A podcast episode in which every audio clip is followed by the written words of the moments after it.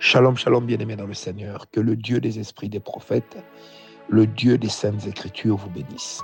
Que le Dieu de la parole de Dieu vous bénisse. Que le Dieu de la maison de Dieu vous bénisse. Que le Dieu du mois de Dieu vous bénisse. Je vous bénis également de la part de ce Dieu au nom de Jésus.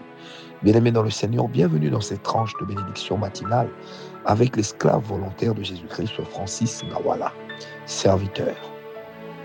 Je bénis le Seigneur qui nous donne encore l'opportunité aujourd'hui de pouvoir constituer pour vous une bénédiction tant soit peu. Je bénis le Seigneur qui nous accorde cette grâce de pouvoir vous servir et le servir au milieu de vous.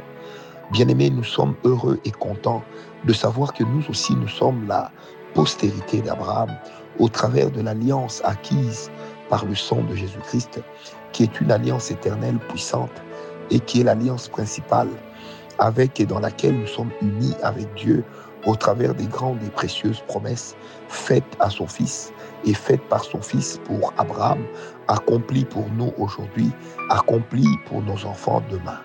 Que la gloire revienne à notre Seigneur. J'aimerais vous proposer de lire avec moi Genèse, Genèse 23, tout le passage de Genèse 23.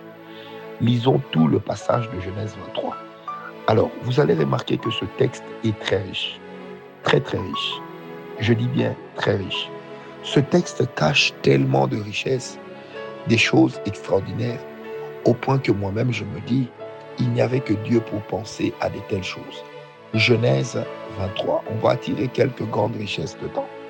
La Bible dit, et la, vie de Sarah fut de, 100, de 120 ans.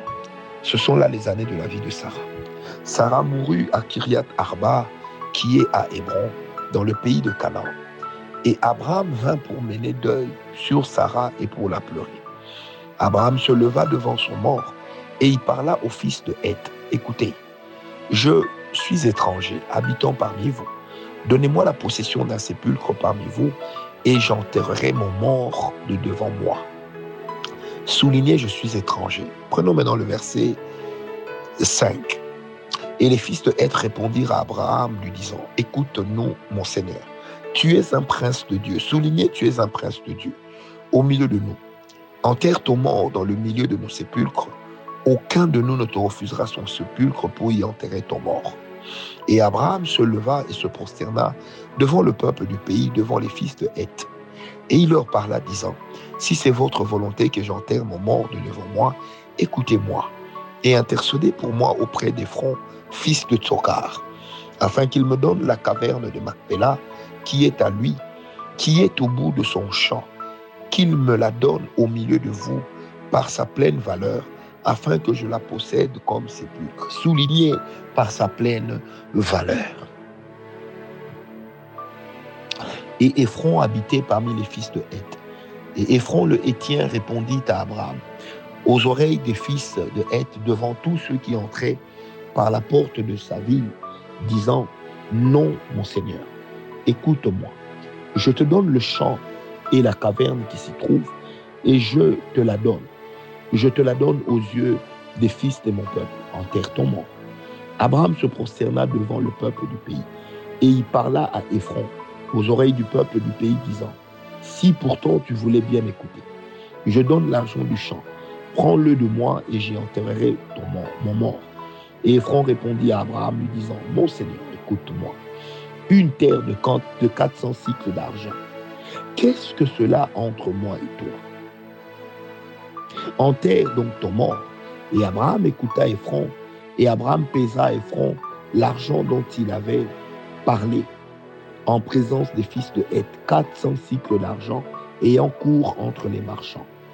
Et le champ d'Ephron qui était à Macpéla devant Mamré, le champ et la caverne qui y étaient, et tous les arbres qui étaient dans le champ, dans toutes ses limites tout alentour, furent assurés en propriété à Abraham. Souligné, furent assurés en propriété à Abraham aux yeux des fils de Heth devant tous ceux qui entraient par la porte de la ville. Et après cela, Abraham enterra Sarah, sa femme, dans la taverne du champ de Macpéla, en face de Mamré qui est Hébron, dans le pays de Canaan. Et le champ et la caverne qui s'y trouvent furent assurés à Abraham pour les posséder comme sépulcre de la part des fils de Heth. Première chose sur laquelle j'aimerais attirer notre attention. Abraham au verset 4 dit, je suis étranger. Donc il reconnaît qui il est. Il reconnaît devant eux qui il est. Mais ce qu'il dit devant eux n'est pas ce qu'il est devant Dieu. Abraham est pleinement conscient que cette terre, l'Éternel me l'a donnée. Mais rien ne me lie encore à cette terre, à l'exception des hôtels que j'y ai bâtis comme des hauts lieux à l'Éternel. Rien ne me lie à cette terre. Cette terre ne peut pas raconter mon histoire. Non. Alors que vais-je faire? Il propose donc d'enterrer son mort là où se trouvait le sépulcre des frères. Cet homme lui dit non, prends-le gratuitement. Mais Abraham refuse la gratuité. J'aimerais dire à une personne bien-aimée, la gratuité est un ennemi viral. La, gratuité, c'est le langage des faibles. La gratuité, c'est le langage de ceux qui pensent que Dieu n'agit pas avec la méritocratie. La gratuité, c'est le langage de ceux qui pensent que la grâce a banni la méritocratie. Bien aimé, n'oubliez jamais que ce que vous recevez gratuitement, vous pouvez aussi le perdre gratuitement. C'est pourquoi même lorsque la Bible nous parle de la grâce, la Bible parle également de la grâce excellente. Ça veut dire qu'il existe effectivement une dimension de grâce universelle, c'est la grâce, et une dimension de grâce excellente et de don parfait, auquel n'ont pas accès tous les hommes. Alors si la gratuité n'est pas toujours une bonne chose, ça veut simplement dire que, bien aimé, pour accéder à certains héritages, à un certain héritage, pour accéder à une certaine dimension d'autorité, pour accéder au territoire que l'Éternel te donne, tu dois apprendre à payer le prix. Bien-aimé, la mort de Christ à la croix ne nous empêche pas de payer le prix. La mort de Christ à la croix ne nous empêche pas de combattre pour ce qui est à nous. La mort de Christ à la croix ne nous empêche pas de combattre pour posséder l'héritage qui nous est échu. Bien-aimé, Dieu n'a pas donné à Israël une terre vide. Il a donné à Israël une terre occupée. Ce n'est pas parce que la terre était occupée que cela avait découragé Dieu. Ce n'est pas parce que la terre était occupée que ça devait faire reculer Dieu. Non. Dieu peut te donner les terres de tes ennemis, mais tu dois marquer ces terres. Dieu peut t'octroyer les terres qui appartiennent à autrui. Ça veut dire que Dieu peut te donner l'héritage de quelqu'un d'autre. Mais il faut que tu apprennes à marquer ton territoire. Deux choses marquent nos territoires. Le prix que nous payons et les hôtels que nous élevons. Dans les hôtels, il y a déjà la notion du prix que l'on paye. Sauf que dans les hôtels, c'est Dieu que nous invitons sur ces terres. Dans le prix que nous payons, il y a également le fait que nous devons accepter d'endurer. Nous devons accepter, entre guillemets, de transpirer. Nous devons accepter, entre guillemets, une certaine souffrance. Arrêtons de dire, Christ est mort à la croix, tout est grâce, ne faisons rien. Bien-aimé, qui ne risque rien n'aura rien. Et c'est risquer de ne pas risquer les risques que nous sommes en train de courir. Bien-aimé, on n'a pas toujours raison de faire comme on fait.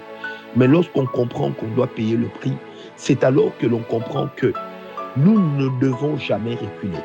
Bien-aimé, pour des choses auxquelles tu es attaché, pour des promesses qui sont grandes pour toi. N'accepte pas que les gens, que tout le monde puisse t'aider. Non, n'accepte pas l'aide de tout le monde. Accepte l'aide que des personnes que l'Éternel te donnera comme compagnons, que des personnes que l'Éternel te donnera comme Hur ou comme Aaron, qui seront seuls capables de soutenir tes mains au combat. Accepte seulement l'aide comme, comme Caleb a accepté l'aide de ses gendres pour aller récupérer Hébron que l'Éternel lui avait donné. Bien-aimé, si tu ne te bats pas, tu ne l'auras pas. Arrêtons de développer une attitude attentiste en nous disant Christ a tout fait, attendons, la mangue finira par tomber entre nos mains. Bien-aimé, si la mangue vient tomber là où tu as mis tes mains, parce que tu attends qu'elle tombe de l'arbre, eh bien sache qu'elle pourra tomber, certes, soit elle sera déjà pourrie, ou encore les oiseaux l'auront déjà complètement mangée et ça ne deviendra plus comestible, ou encore les asticots l'auront complètement rongé de l'intérieur. Bien aimé, tu dois comprendre que dans le monde spirituel, il faut que tu livres des batailles. Dans le monde économique, il faut que tu livres des batailles. Dans le monde émotionnel et sentimental, il faut que tu livres des batailles. Dans le monde des affaires, il faut que tu livres des batailles. Dans le monde ministériel, il faut que tu livres des batailles. Tes sacrifices font également partie des armes qui vont t'aider à remporter certaines batailles. C'est pourquoi, bien-aimé, lorsque tu es sérieux avec Dieu, accepte de payer le prix. Bien-aimé, le prix que tu payes peut être une forte humiliation. Le prix que tu payes peut être une forte humiliation. Tu es jolie, tu es belle, mais ton mari est en train de t'humilier avec des petites filles. Tu es beau, tu es grand, mais ta femme est en train de te parler comme si elle parlait à n'importe qui. Bien-aimé, si c'est le chemin par lequel tu dois passer, si c'est le prix que tu dois payer pour la stabilité de ta destinée, paye. Si c'est le prix que tu dois payer pour la stabilité de ta vie demain, paye. Si c'est le prix que tu dois payer pour la stabilité de ta vie familiale demain, paye. Bien-aimé, si tu refuses de payer le prix, personne ne payera le prix pour toi. Tu me diras, oui, Christ a payé à la croix. Christ a payé. Mais Christ ne refuse pas que nous puissions payer pour les choses qui constituent nos dettes. Nos dettes émotionnelles, nos dettes sentimentales, nos dettes financières. Christ ne refuse pas que nous puissions les payer. Il est important, bien aimé, que nous puissions honorer ce que nous sommes, que nous puissions apprendre à payer le prix. Bien aimé, paye le prix. Travaille dur, Dieu te bénira. Donne-toi du repos, mais ta vie ne doit pas être un repos. Et ta vie ne doit pas entrer dans une sorte de repos ad vitam aeternam. Non. Je prie pour toi qui prie avec moi maintenant. Que l'Éternel nous accorde ce courage de savoir payer le prix. Bien-aimé, lorsque tu ne payes pas de prix, il n'y a pas d'apostolat possible. Lorsque tu ne payes pas de prix, il n'y a pas d'ascension possible. Il n'y a pas d'onction royale sans payer le prix. Tu devras braver, tu devras te lever contre la honte, tu devras te lever contre les rancunes, tu devras te lever contre les humiliations, tu devras te lever des fois contre la peine. Tu devras aller à l'encontre de toutes ces choses. Paye le prix. Le prix que tu payes aujourd'hui, il te paraît peut-être trop difficile. Il te paraît peut-être incontrôlable. Il te paraît peut-être trop profond. Mais retiens bien ce que je vais te dire. Demain, tu t'en réjouiras. Demain, tes enfants seront heureux de dire qu'ils sont tes enfants. Demain, les tiens te béniront en disant, nous sommes là où nous sommes arrivés parce que notre Père a payé le prix. Bien-aimé, paye le prix. Peu importe ce que ça te coûtera, paye le prix. Paye le prix de l'audace. Paye le prix de la foi. Paye le prix du sérieux. Dans un monde où les gens deviennent de plus en plus moins sérieux, toi paye le prix. Accepte de nager à contre-courant. Bien-aimé, Dieu ne t'a pas appelé pour faire l'unanimité. Dieu t'a appelé pour faire sa volonté. Paye le prix. Paye le prix de ta consécration. Paye le prix de ta sanctification. Sors de la vie d'excuses. Paye le prix de ton engagement avec le Seigneur. Sors de la vie d'attentisme. Paye le prix de ta foi. Accepte de courir des risques. Paye le prix, bien-aimé. N'oublie jamais, il n'y a pas de gloire sans exigence. Il n'y a pas d'héritage sans bataille. Il n'y a pas de trône sans guerre. Et il n'y a pas de rose sans ronce. Je prie que l'Éternel puisse t'armer. Que l'Éternel puisse te donner un mental de fer un mental d'acier, un mental puissant.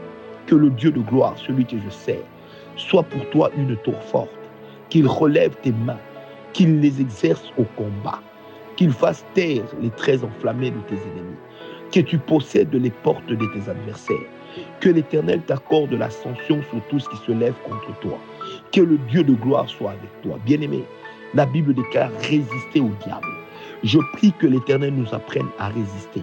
Résister ne veut pas dire fuir pour aller se cacher, mais résister veut dire affronter. Seigneur, donne-nous le front dur pour affronter tout ce qui se présentera devant nous, pour affronter tout ce qui revêtira en face de nous quelque chose de mauvais. Donne-nous la grâce éternelle, parce que ta parole déclare que c'est toi qui produis en nous le vouloir et le faire. Que l'onction que l'onction du Tout-Puissant se lève en notre faveur.